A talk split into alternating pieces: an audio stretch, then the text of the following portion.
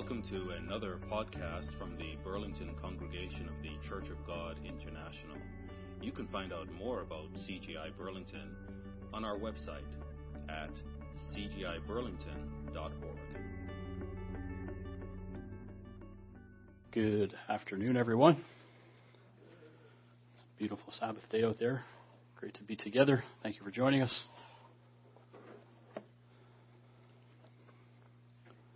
Today is the twenty-third day of the third month in God's calendar. We are a mere ninety-six days till the Feast of Trumpets, but those do go by fast.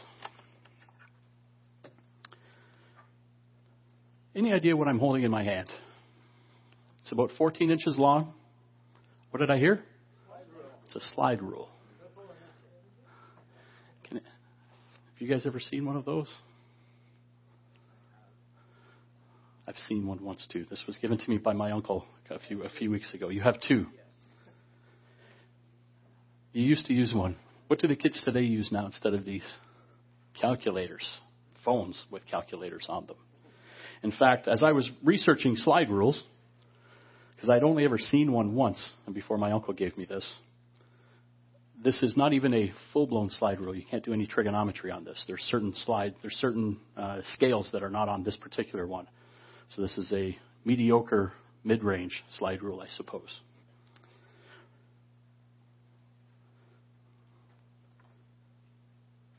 But it laid for you, those of you who use them, the foundation for what you do in, in life. Whether you use it, whether you can use this practically now, how many could pull this out and, and use it, remember it? You could use that? That's that's that's one person here could pull it out and actually use it. I had, it, I looked it up, and it was, for those of you who don't know, there's several different scales on here, and you use this to find one scale, and you slide this out, and it was an opportunity to do basic multiplication all the way up to various types of trigonometry and calculus on this long before there was a calculator, and that is all I know about it.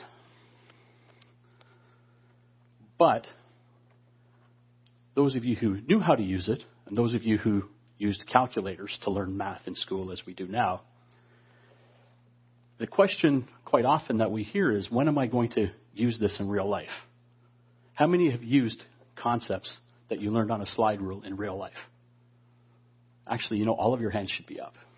Believe it or not, all of your hands should be up. You don't know that you that you use these concepts, but there are concepts that you use here. Whether you actually pull out a slide rule now and use it, which you don't, there, there are mathematical concepts that you use in everyday life that you would have learned by using a slide rule or a calculator, or very, today a calculator, or various other mathematical concepts.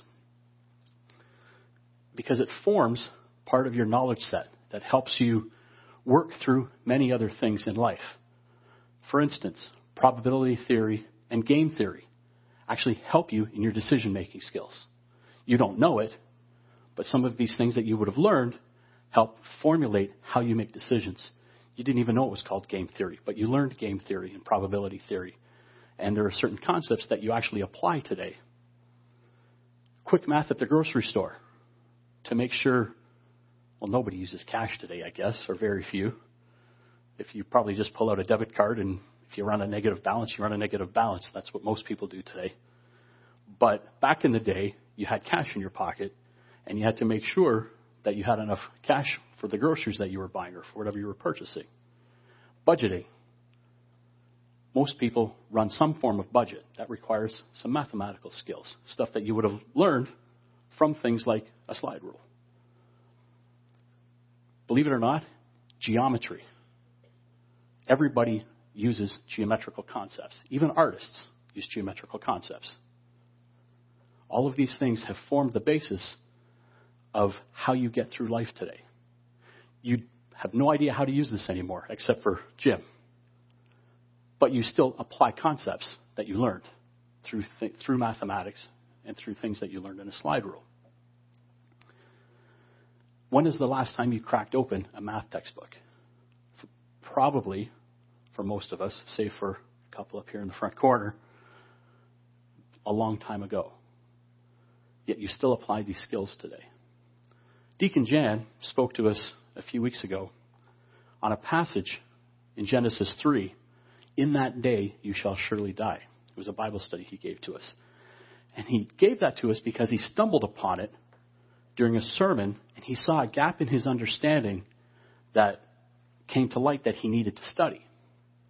Recently, we heard a very good sermon by a brother on repentance, and he quoted this verse. Go to Hebrews six, and it was a very good sermon, very good sermon. Hebrews six, where Daniel already read to us. It was an excellent message on repentance. And in that message on repentance, he read the following verse. Verses. We'll begin in verse one. Therefore, leaving the discussion of the elementary principles of Christ, let us go on to perfection, not laying again the foundation of repentance from dead works and of faith toward God, of the doctrines of baptism, of laying on of hands, of resurrection of the dead, and of eternal judgment. And this we will do if God permits. Stop laying, Paul tells us, the foundations of basic doctrines like repentance. It struck me while I heard this that the message, the, one of the verses that was used to talk about repentance says stop talking about repentance. Like Deacon Jan, who saw the gap and had to figure it out, this stump, this stumped me. Why does Paul tell us to stop continuing to lay these foundations? Is repentance not important? Obviously it is. Is the laying on of hands not important? Obviously it is. These are basic doctrines that we hold to be true. But what could Paul be referring to? Why does he say stop laying these foundations? What does it have to do with where we are at in the festival timeline between Pentecost and trumpets? That's what we're going to talk about today. What does Paul mean by, by stop laying the foundation of repentance? Let's start in Mark sixteen. Let's start in Mark sixteen. Because first and foremost, before we start talking about why Paul says to stop talking about repentance, let's remind ourselves that repentance is absolutely important. First and foremost, repentance is important. It is critical in our journey to God. It is critical in all people's journey to God, towards his kingdom. We see this. We could go to any number of verses. I picked a few. Mark sixteen. As Christ prepares to ascend back to his Father, he later appeared in verse fourteen to the eleven as they sat at the table. And he rebuked their unbelief and hardness of heart because they did not believe those who had seen him after he had risen. And he said to them, "Go into all the world and preach the gospel to every creature. He who believes and is baptized will be saved. But he who does not believe and by association and is not baptized will be condemned." So first and foremost, baptism is important. Baptism is, is, is key to salvation. John three expands upon this a little bit. John three.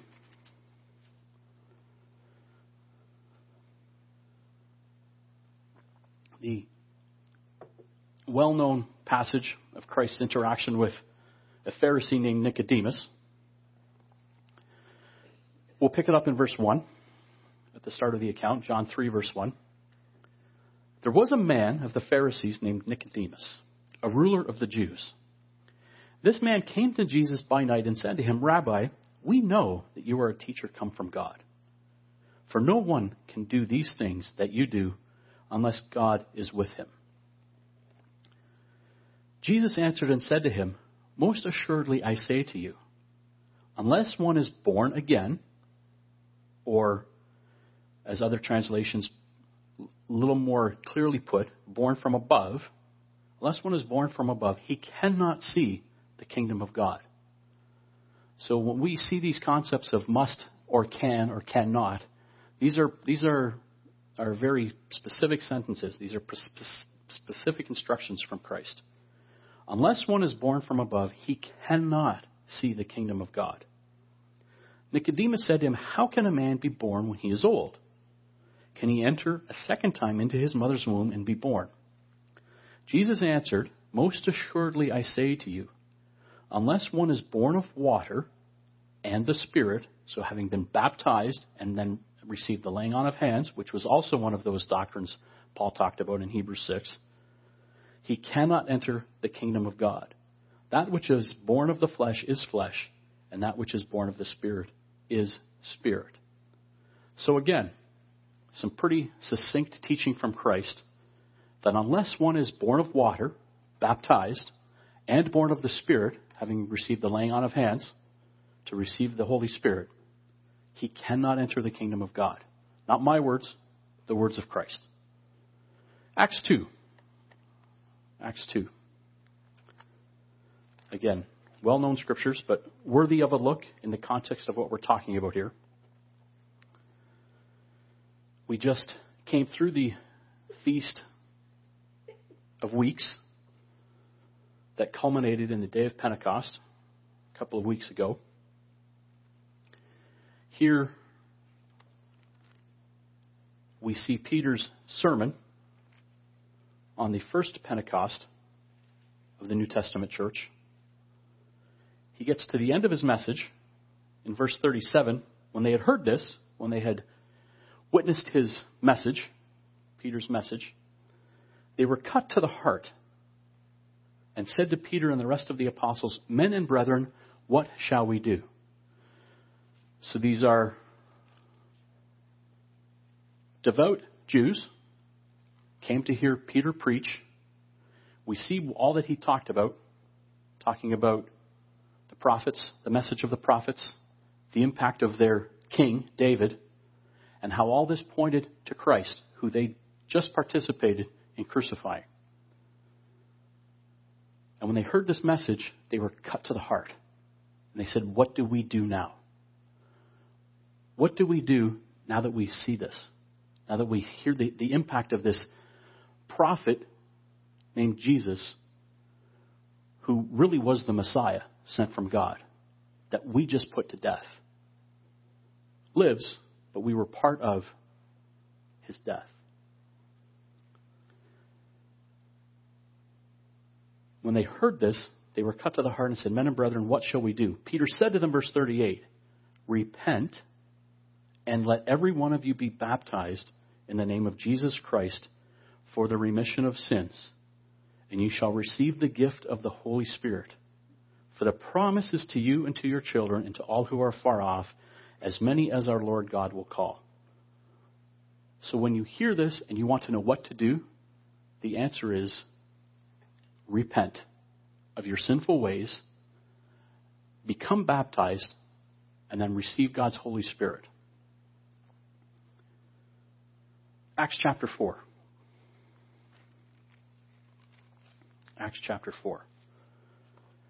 So we're going back before Christ, or during Christ's ministry. We're going after his death and ascension back into heaven with his Father, and we see the same message. Repent and be baptized. Acts four, verse eight. Peter, filled with the Holy Spirit, said to them, when he was addressing the Sanhedrin, as we see in the previous verses, rulers of the people and elders of Israel, if we this day are judged for a good deed done to a helpless man, by what means has he been made well? Let it be known to you all and to all the people of Israel that by the name of Jesus Christ of Nazareth, whom you crucified, whom God raised from the dead, by him this man stands here before you whole. Not by anything we did, Peter said, but it is by the power of the resurrected Christ that this man stands whole and healed. This is the stone, Christ, which was rejected by you builders, which has become the chief cornerstone, the, the chief cornerstone upon which the church is built. Nor is there salvation in any other, for there is no other name under heaven given among men by which we must be saved. So if you're a believer in God, a believer that this is his word, if you are not baptized, if you have not committed your life to Christ, please make no mistake. The path to salvation is baptism into the body of Christ. We don't all worship the same God. All religions are not the same. We don't all get there on our own path. The path is repentance and baptism. That hasn't changed. It was the, it was when Christ was there. It was there after through the, the New Testament apostles. Repentance is key. So Paul's not talking about stopping talking about repentance. He mentions it as a foundation of, of belief. So what is repentance? The Greek word for repentance in Strong's is number thirty-three forty, metanoeo. And it means to change one's mind, to turn back, to return, or to come back. Change one's mind, to turn back, to return, or to come back. Let's go to Ezekiel eighteen. This concept extends right back into the Hebrew scriptures as well. This wasn't a New Testament concept. This was this is a concept there from the foundation of the world.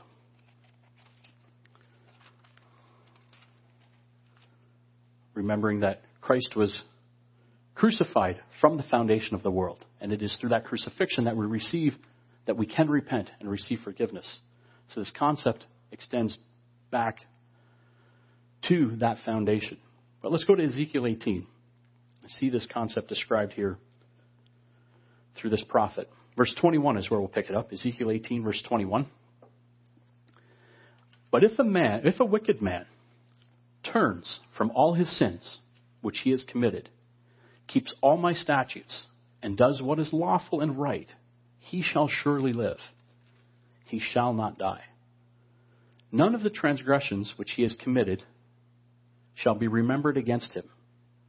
Because of the righteousness which he has done, he shall live. Of course, this is referring to eternal life. We all, it is appointed unto all men to die once, Paul tells us in Hebrews. What concept comes to mind when we read concepts like turn? A man turns from all his sins, or to change one's mind, or to turn back. This is directional. When we think of repentance, it is a change in direction. Every definition refers to a change in direction. When we repent, we change the direction. We're going one way, and then when we choose to repent, we're turning around and going back the other way. We were going our way, now we're following God. That's what this word repentance means. It's directional in concept. So my question is, if we have repented, if we have become baptized, and if we have truly committed to this way of life, and way of life is also a directional concept, are we to continue to change our minds, turn back, and turn around? That's where Paul says, stop laying these foundation of repentance. If we are going the right way, there's no need to ter- keep turning around. So what do we do? Once we've repented, then what? Then what? Let's go to Hebrews six, back to Hebrews six. Paul tells us here in Hebrews six to stop laying the foundations of things like repentance. But repentance is important. But if repentance refers to turning direction, shall we keep repenting? Which direction are we going to are we going to turn back to next? Or if there is a way of life that we must follow, what must we do then? Once we've repented, then what? Hebrews six, where we started, the first word is therefore. Therefore what? What's he referring to? Let's go back. Hebrews five, beginning in verse twelve. For though by this time you ought to be teachers. And remember, as we delve into this, remember the context when we studied the book of Hebrews a few years ago. This was a group of Hebrew believers who were buckling to the pressures of being followers of Christ and sinking back into their old ways of life, the more comfortable paths of Judaism, and trying to use Hebrew scriptures as support. So for, again, verse twelve, verse chapter five. For though by this time you ought to be teachers, they are so experienced in the word. Paul is saying you should be teaching this stuff now. This is this is your your your length of service, your length of understanding of being followers here. You should be at the point where you are now teaching this. You ought to be teachers. You actually need someone to teach you again the first principles of the oracles of God. Your, your, your attempts to go back into Judaism and not recognize that the prophets pointed to Christ, that the angels pointed to Christ, that the priesthood pointed to Christ, means you've missed the entire concept of all of your Hebrew scriptures. That all of this was pointing to the crucified and resurrected Christ, slain from the foundation of the world. And you have come to need milk, not solid food. So for all of your experience, you haven't progressed, he's telling them. You still need the first principles. For everyone who partakes only of milk is unskilled in the word of righteousness, for he is a babe. But solid food belongs to those who are full of age, who are of full age. That is, those who, by reason of use, by reason of effort, by reason of study, have their senses exercised to discern both good and evil. So he's talking here about two concepts. Repentance is directional. That's what we've seen. And not only is repentance directional, but we need to move forward in our maturity. He's telling them they should be on solid food. They should be able to teach some of these elementary principles. Not only can't they teach these elementary principles, they need to continue learning these elementary principles. That's how immature they are in the process.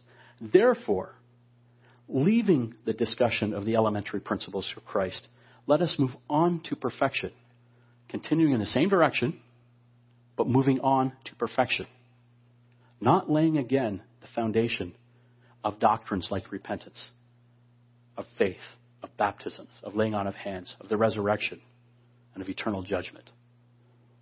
It's not that these are false doctrines. They're completely true doctrines, but all they do is form the basis for our growth. You left your slide rule or your calculator in your bag after high school or university. You don't need to pull out a slide rule anymore, but you practice some of these principles in your everyday life. You practice some of these principles. You have a car, you're at a stoplight and you have a car coming on. You're gauging whether you have time to make a turn based on what his speed looks like and your speed and how much time you have to clear an intersection and whether there's someone walking across. This is all mathematics, all stuff you've learned. But you need, don't need to go back to a textbook every morning and go through it so that you can get through your, your day safely. The same thing here. He's saying you need to move on to perfection. So when we're in the congregational setting and we're learning, we need to move beyond repentance because there's no keeping turning. We're not going to keep turning around in circles. Repent again, repent again, repent again. So if not repentance, the question is what? Because we do sin. We do stumble. We do sin and we do stumble. Once we give our lives to Christ, we are to be even more dynamic in our maturing. Putting on the mind of Christ, becoming more like God. So as I asked, once we've repented, how do we deal with our humanity? Let's go to Romans seven. Let's go to Romans seven.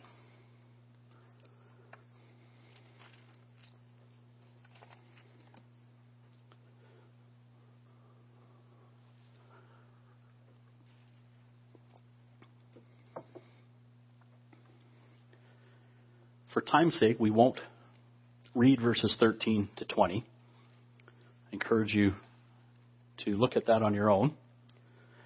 But that is the, the Paul's description of his inner struggles, of knowing what is right and struggling to do it, of knowing what is wrong, not wanting to do it, but finding himself doing it sometimes anyways. But let's look at verse twenty-one.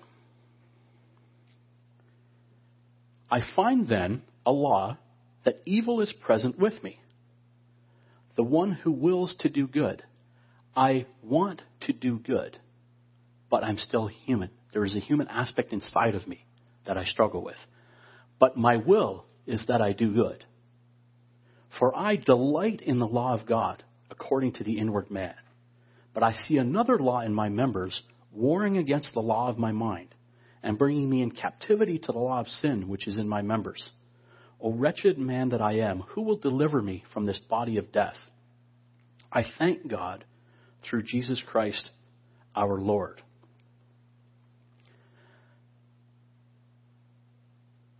Me, the one who wills to do good, he says in verse twenty-one. And then verse twenty-two, we read, he delights in the law of God according to the inner man. That's the, this is the key to understanding this section of Scripture and the maturing process. Paul was going the right way. He says, I, I want to do good. I delight in the, my inner man delights in the law of God. But I have this humanity in me, this still part of this still human condition that causes me to stumble. I don't. I never want to. I don't want to stumble, but I stumble anyways. His inner man was changed, much like our inner inner that we have the Holy Spirit combined with our, our human mind, and we want to do the right way. We hear in, in our prayers from the pulpit all the time from those who give opening and closing prayers in our, our monthly prayer circle. We want to do right, but we stumble because we're human beings. Paul here is saying he delights in the law of God. This is not a man in need of repentance because he's going the right way. His inner man understands God. His inner man delights in God's law. It's this human part that he's still subject to. Now, I'm not trying to say here there's no need to apologize to God. And this is not where I'm talking about here. We're going to stay with me here as we walk through this concept of repentance. He was still human and needed help from God to become a better man of God. The messages to the seven churches give us the answer. Let's go to Revelation two. Revelation two. Repentance, as we said, refers to turning around, changing direction, turning back, doing a almost like a, a one hundred eighty degree turn. When we then commit to this way of life. Now, that's not to say we're not going to stumble, fall, need to pick ourselves up, dust ourselves off,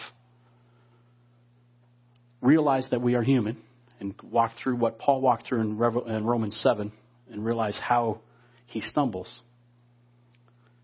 But what we're talking about here is preaching repentance. That's the concept I'm, I'm talking about here, and our need to preach repentance. When we go through the seven churches, there is a common word that is used to all seven churches, and that is found in the, the you typically the last verse. Let's go to verse seven initially, of chapter two. He who has an ear, let him hear what the Spirit says to the churches. To him who overcomes, I will give to eat from the tree of life, which is in the midst of the paradise of God. What is the difference between repenting and overcoming? That is what we're going to talk about today for the rest of the message.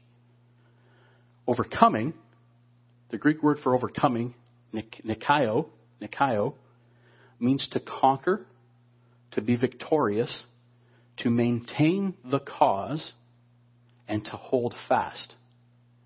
There is no change of direction to those who overcome. Why? Because they have already repented. They have already turned. And now, while you're in a state of repentance, while you're going in the right direction, while, as Paul says, you delight in the law of God, while you, the inner man is convinced this is the right way of life, there's an acknowledgement that we stumble. But what I'm suggesting, and this is my what we can talk about after, my, my suggestion to you, is that a maturing Christian, one who is growing, doesn't need to truly repent in terms of turning, but our need is to overcome. And let's walk through, let's walk through a little bit of this and see where I'm trying to get. And then we can, during our after sermon discussion, we can talk, talk about what, what, what I'm proposing here.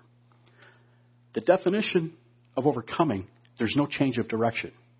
It is to conquer, to be victorious, to maintain the cause, and to hold fast. Repentance involves directional change. Because we are on course, once we've repented and we are on course, not perfect, still stumbling every day, our adversary seeks to derail us. He doesn't want, our adversary wants us to repent back to him and change our course and follow his way of life. That's what our adversary wants. We must no longer repent, actually, but overcome and maintain course. Let's go to Ephesus, and we're going to see what we're, what, uh, what I'd like to, us to understand here. We're going to, we won't have time to go through all seven churches, all verses, but I'd like to just pick out some spots here. Let's go to verse four and talk about Ephesus. Nevertheless, I have this against you. So he proceeds to tell them their positive traits, what they have done good. But he has this against you, verse four, that you have left your first love. Remember, therefore, from where you have fallen, repent and do the first works, or else I will come to you quickly and remove your lampstand. So there is some good, but you've changed. You know what? You've changed. You've changed course. You have altered your direction. You have lost the first love. So by altering this direction, what he's telling us is we're actually not on this path that we committed to. So that the command from Christ is to repent and come back on, come back online and repent. There be, there are there is a situa- there are situations within our, our lives where we do need to repent. We, we look at the church in Corinth where they got way way off track. We repent when we're off course. We repent when we've actually made a change in direction. And we're not on, strictly on, this, this path that God has us on. But his words here is, if you have fallen, when if you've stumbled to the point that you have forgotten your first love, you must repent. Verse seven, he who has an ear, let him hear what the Spirit says to the churches. To him who overcomes, I will give him to eat of the tree of life. Repentance pulls you back on course. Overcoming gets you through this life to the point where God can grant you eternal life. Repentance first, and then overcoming. Repentance at the beginning of your, your chart, of the chart of your course. And what we'll see here is if we get stumble off track, if we start to deviate our direction. Verse ten, let's go to Smyrna. When you go through Smyrna, there actually are no negative characteristics mentioned about this congregation. What Paul says in verse ten, or what Christ says through John in verse ten, do not fear any of those things which you are about to suffer. Indeed, the devil is about to throw some of you into prison that you may be tested, and you will have tribulation for ten days. Be faithful, hold fast, stand strong until death, and I will give you the crown of life. Rather than addressing the need to repent because they are on the right track, he's warning them, you're going to have things thrown your way. Stay strong. He who has an ear, let him hear what the Spirit says to the churches, and he who overcomes, he who gains victory, he who maintains the course, he who does not turn back, shall not be hurt by the second death. Here, for this group, there's no need to repent because they haven't changed course. They need to overcome. They need to realize what is coming down the pipe at them is not going to be fun. But we're going to stay the course, and we're going to overcome. They've already repented to get on this way of life. They haven't fallen like the folks in Ephesus did. But they've maintained course. and must overcome. Pergamos, verse sixteen.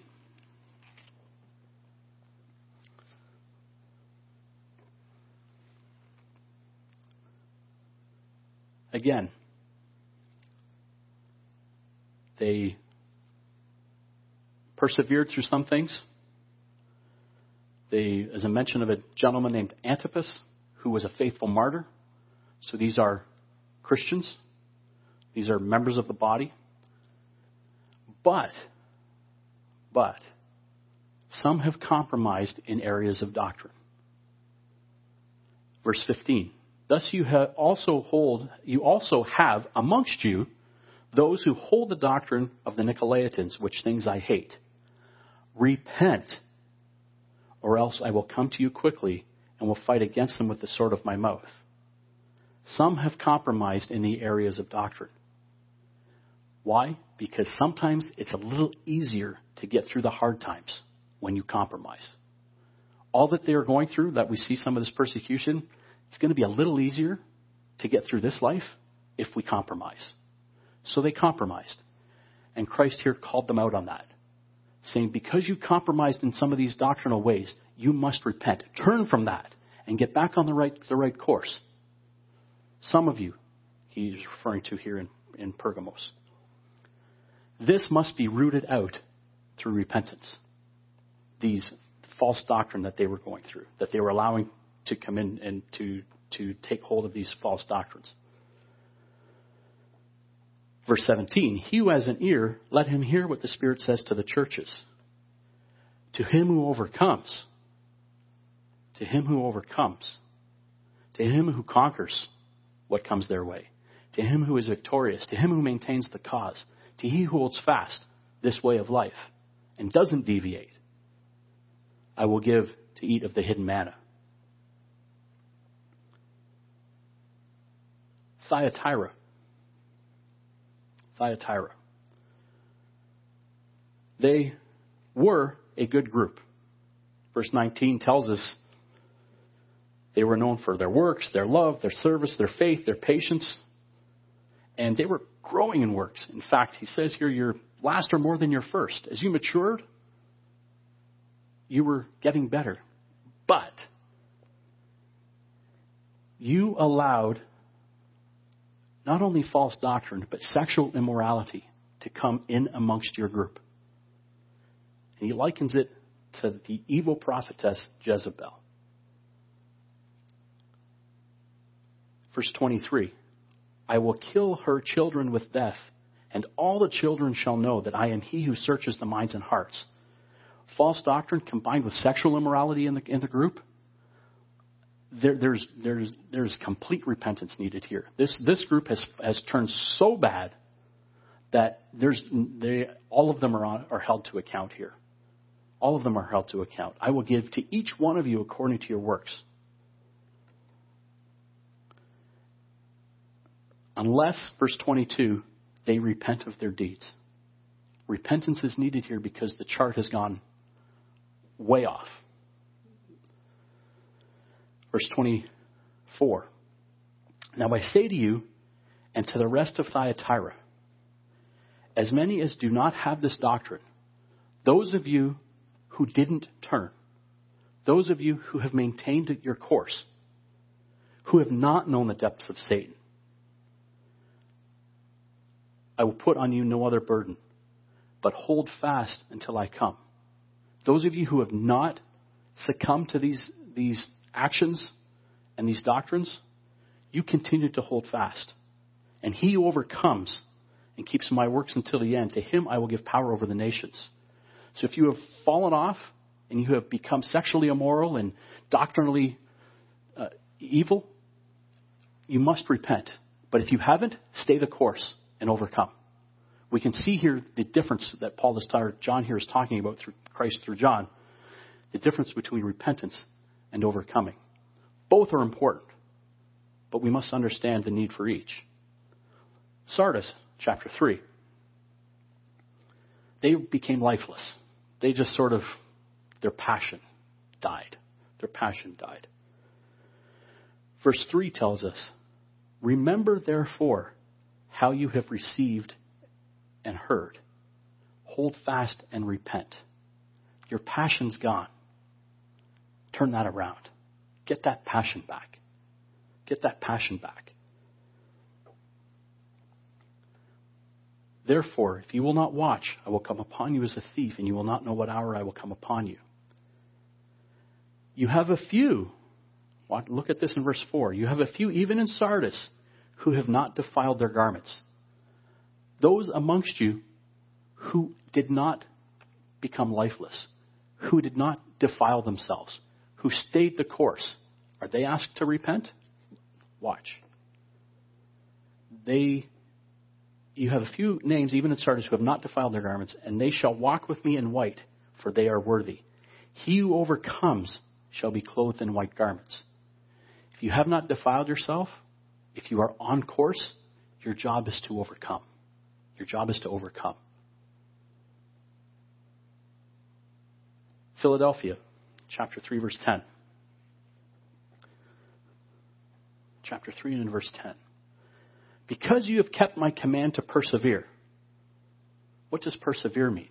To overcome, to stay the course, to maintain the hold. Because you have kept my command to persevere, I will also keep you from the hour of trial, which shall come upon you, the whole world, to test those who dwell on the earth. There's no need for repentance because they're on course. Because they have stayed the course, they've maintained the way. For them, there's no need to repent. But does that mean there's no need to overcome? Verse twelve. He who overcomes, I will make him a pillar in the temple of my God, and he shall go out no more. A group that does not need to overcome because they are going the right way. They have not defiled themselves. They've stayed true. They've maintained the course. Must still overcome. They must still overcome. Laodicea, verse nineteen. And we know all that is talked about Laodicea, how lukewarm they are, how wishy-washy, how they think the best of themselves, and really they are the most in need. God shows his love to us when we change course by rebuking and chastening us. Look what he says here in verse nineteen. Laodicea, who is full of, none of us wants to be considered Laodicean. As many as I love, God still loves them. He rebukes and chastens them. Why? So they can be zealous and to repent. There's still an opportunity to repent. Even when you change course. God loves us.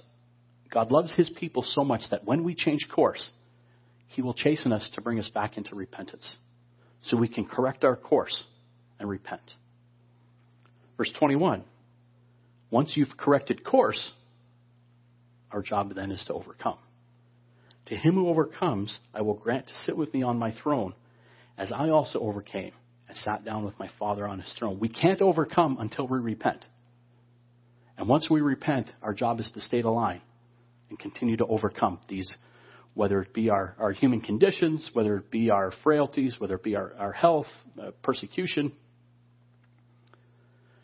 So there's a difference, clearly, to me, between repentance and overcoming. But what are the implications of this? What are the implications of this? A couple of years ago, we talked about the difference between preaching and teaching.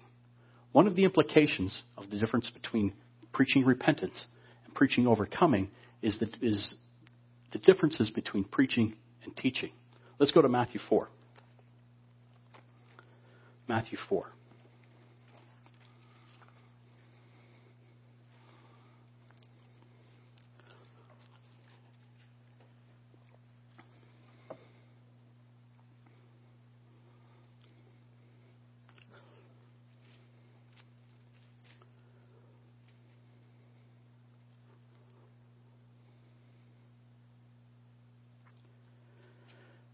Beginning in verse twelve, we see here that Christ is out and about, preaching in, he's in Capernaum, regions of Zebulun, Naphtali. Verse seventeen, From that time, Jesus began to preach and to say, repent, for the kingdom of heaven is at hand. Repent, for the kingdom of heaven is at hand. We preach repentance. We preach to the unconverted. We preach to those who have not given their life to Christ. We preach this concept of repentance because Christ preached repentance. All are qualified to preach. We talked about that a couple of years ago in that message, di- differentiating between preaching and teaching. Preaching, when you go through Scripture, First Corinthians fourteen, I believe, even defines that, is really to tell the unconverted masses that there's a better way of life. That better way of life is in Christ. There's a better direction to travel if you change course and give your life to Him.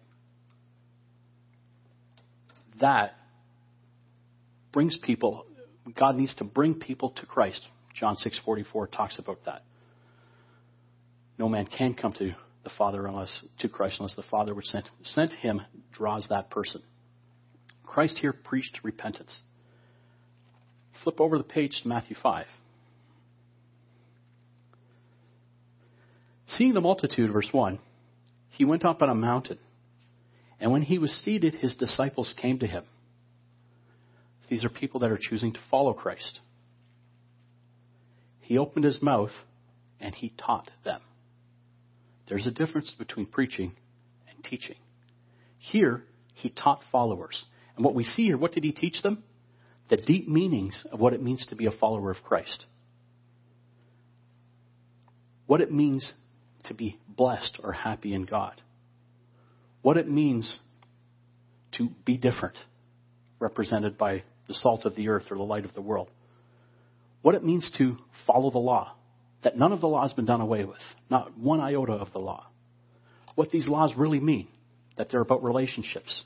It's not about a series of do-nots, but they get to the heart of how, what it means to be like Christ. He taught these people. When they came to Him, found a, some, a quiet place, they sat and said, teach, please teach us.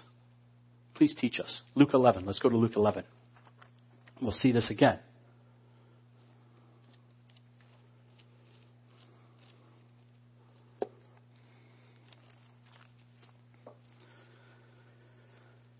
If you're a follower of the Wednesday night Bible studies, you'll recognize this from previous weeks as not being the Sermon on the Mount. In fact, it was referred to part and parcel of what was called the Sermon on the Plain. P L A I N, not P L A N E. But let's see what the disciples said here. Now, it came to pass as He was praying in a certain place when He ceased. So He's got these disciples, and they're watching Him pray. And they're seeing this relationship Christ has with His Father. One of His disciples said to Him, Lord, teach us to pray, as John also taught his disciples. Teach us to pray. Teach us to pray. So we can have that relationship with the Father like You do. What we talked about a couple of years ago, and what seems to come out of this difference between repentance and overcoming, is we preach repentance and then we teach overcoming. Now, there are times, we'll get to that a little bit later, but this difference between preaching to the unconverted and teaching followers of Christ is summed up in these in the difference between repentance, changing course, and overcoming, maintaining the way. And this governs how we act. And it, it really does govern how we act. Let's go back to Acts two and see this.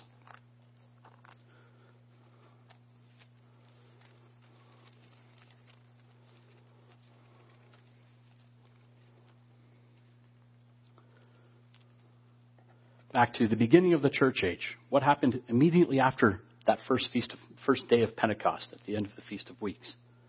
Verse forty-two. And consider how we defined repentance and how we defined overcoming. They've, they have repented because they're sold, they were, they were all baptized. So they said, we've already read that part. Lord, what shall we do next? Repent. Change your ways. Turn and follow a different way of life. Be baptized. Receive the Holy Spirit. So they've covered the repentance part. Verse forty-two, they continued steadfastly in the apostles' doctrine and fellowship and the breaking of bread and in prayers. And fear came upon every soul, and many wonders and signs were done through the apostles. And all who believed were together, and they had all things in common, and sold their possessions and goods, and divided them among all as anyone had need.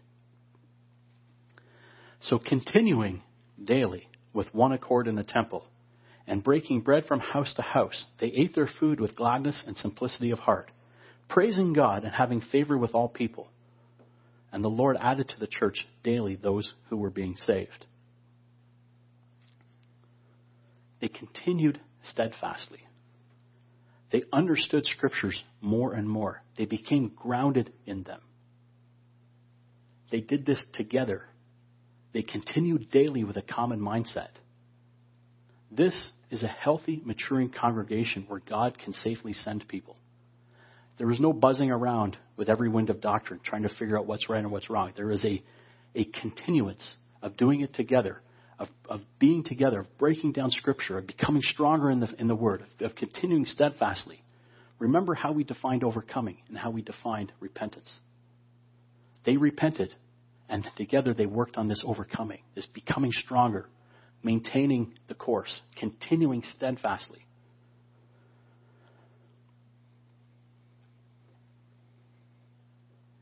If longtime members are still worried about repentance, then perhaps the course we're on is not right. Perhaps we've fallen and changed direction a little bit, that the adversary has affected our course. What direction are we going? Do we need to change course like he admonished the, the folks in Ephesus? Sometimes we can follow the adversary off course. We just read through several congregations in Asia Minor of those who ran off course.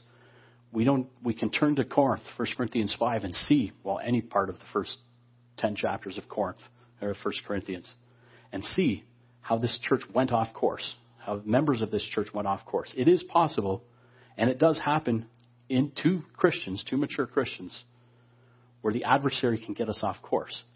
There becomes the need for repentance, as we read through several of the letters in Revelation. Let's go back to Hebrews six.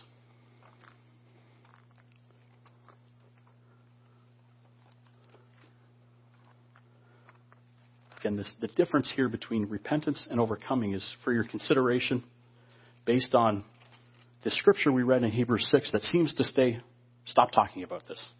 Move on. We've studied this in the past. Let's go down to verse four. For it is impossible for those who were once enlightened and have tasted the heavenly gift and have become partakers of the Holy Spirit and have tasted the good word of God and the powers of the age to come. And as we studied, it is not if, but and. It is a fivefold checklist that all of these must take place before it becomes impossible to re- be renewed again to repentance. If they and they fall away, to renew them again to repentance, since they crucify again for themselves the Son of God and put him to open shame. So let's not forget what we studied not that long ago. This is a checklist of five items. It is impossible for those who were once enlightened and have be, and have tasted the heavenly gift and have become partakers of the Holy Spirit and have tasted the good word of God and the powers of the age to come and fall away. It seems here that this concept of not being allowed to repent again comes after all five of those Are, are checked off. This fall away is the Greek word, and here's where we benefit from searching the Greek words. This Greek word for fall away here in verse six is parapipto. Parapipto. It's thirty-eight ninety-five if you're t- taking notes and want to write that down. It is parapipto. And if we, that is the fifth part of the checklist. If we happen to reach that point, it seems like we cannot be renewed again to repentance.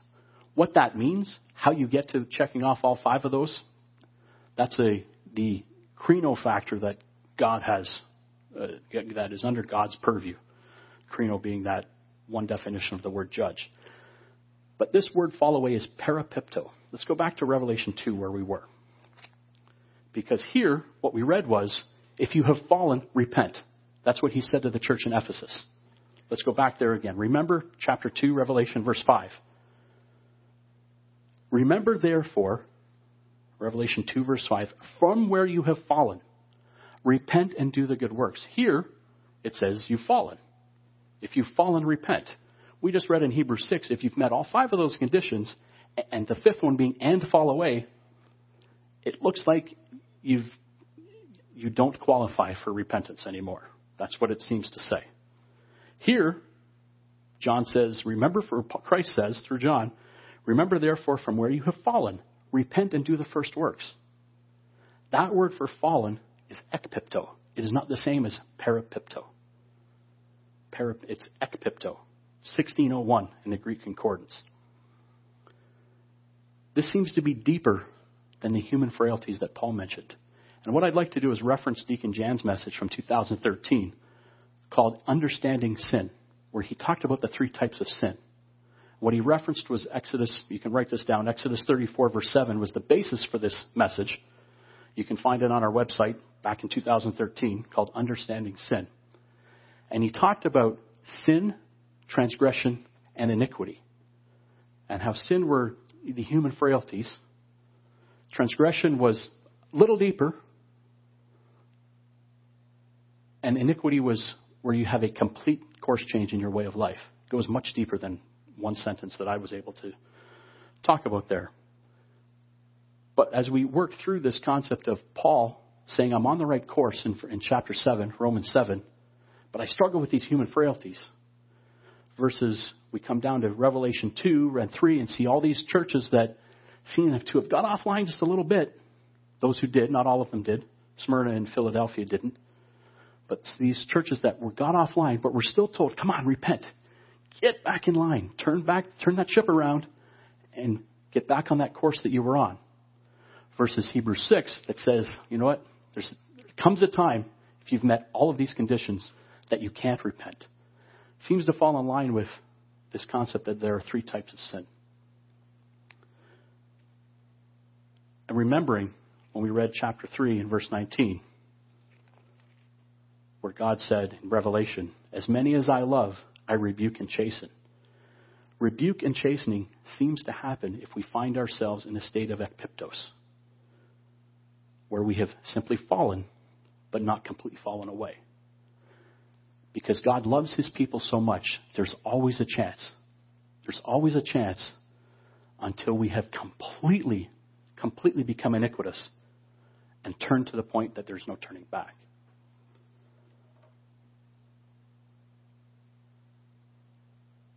So there seems to me to be a reason why Paul said, stop talking about repentance.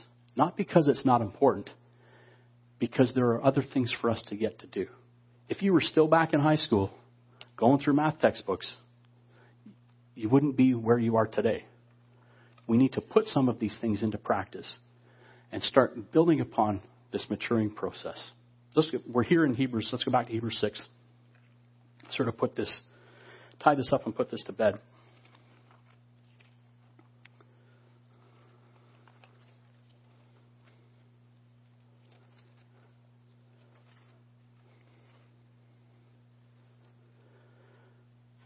Repentance is crucial and critical. For those who have not given their life to Christ, please repent. Please consider baptism.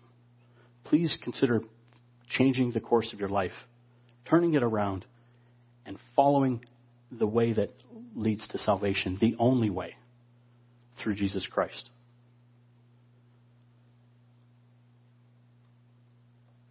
Whether you're new, whether you're young and have not committed, that is the message that we that we get out there to those who have not committed. Repent. As we come together and build our community and work towards the kingdom of God, while we are not in a state of ekpiptos, while we are not in a state of having strayed a little bit, together, while we're on this course, there's no need to repent in that sense. We overcome. We still are, are we still need God's mercy, as Paul did. Paul talked about in Romans seven that we need God's mercy when we realize the need to to see our human frailties and, and fall upon the mercy of God and the mercy of Christ and all that he did. But when we consider the concept of repentance is a change in direction versus overcoming is continue to get through these human frailties, understanding I'm a, I'm a weak human being. I, ha, I'm, I, I believe in the law of God. I know what needs to be done. God, have mercy on me and help me through these weaknesses. As we mature, our maturing should take us from a, a concept of repentance to a concept of overcoming. That's why Paul says, leave that aside. Not because repentance is not important, because it's part of the, the elementary processes. The elementary processes, but we must mature past that. Check out how the New Living Translation words these first three verses that we read. And it adds a, some of today's language that, that helps explain what we've been talking about. So let us stop going over the basic teachings about Christ again and again. Let us go on instead and become mature in our understanding. Surely we don't need to start again with the fundamental importance of repenting from evil deeds and placing our faith in God. You don't need further instruction about baptisms, the laying on of hands, the resurrection of the dead, and eternal judgment. And so, God willing, we will move forward to further understanding. That's the stage we're in here. We, that's pictured by the Holy Day season. We've just come through Pentecost, where the Holy Spirit was given to those who repented and were baptized. We now begin the the maturing process that takes us to the return of Christ as pictured by the Feast of Trumpets. We must, and, and as we've said here, don't, don't, don't misunderstand what I'm trying to say.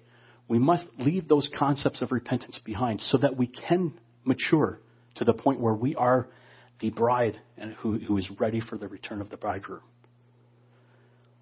These doctrines Paul mentions here of faith toward God, of the found of repentance of dead works, of baptisms, of laying on of hands, of the resurrection of the dead. It's like the concepts we learned with the slide rule or calculators, or if you're old enough, an abacus. Understanding of basic math concepts that will prepare you for life. If you haven't repented and been baptized, please deeply consider the need to do so, because you cannot overcome the world until you have first repented. Repentance and overcoming is all about direction and timing. Let's close in First John five. First John five.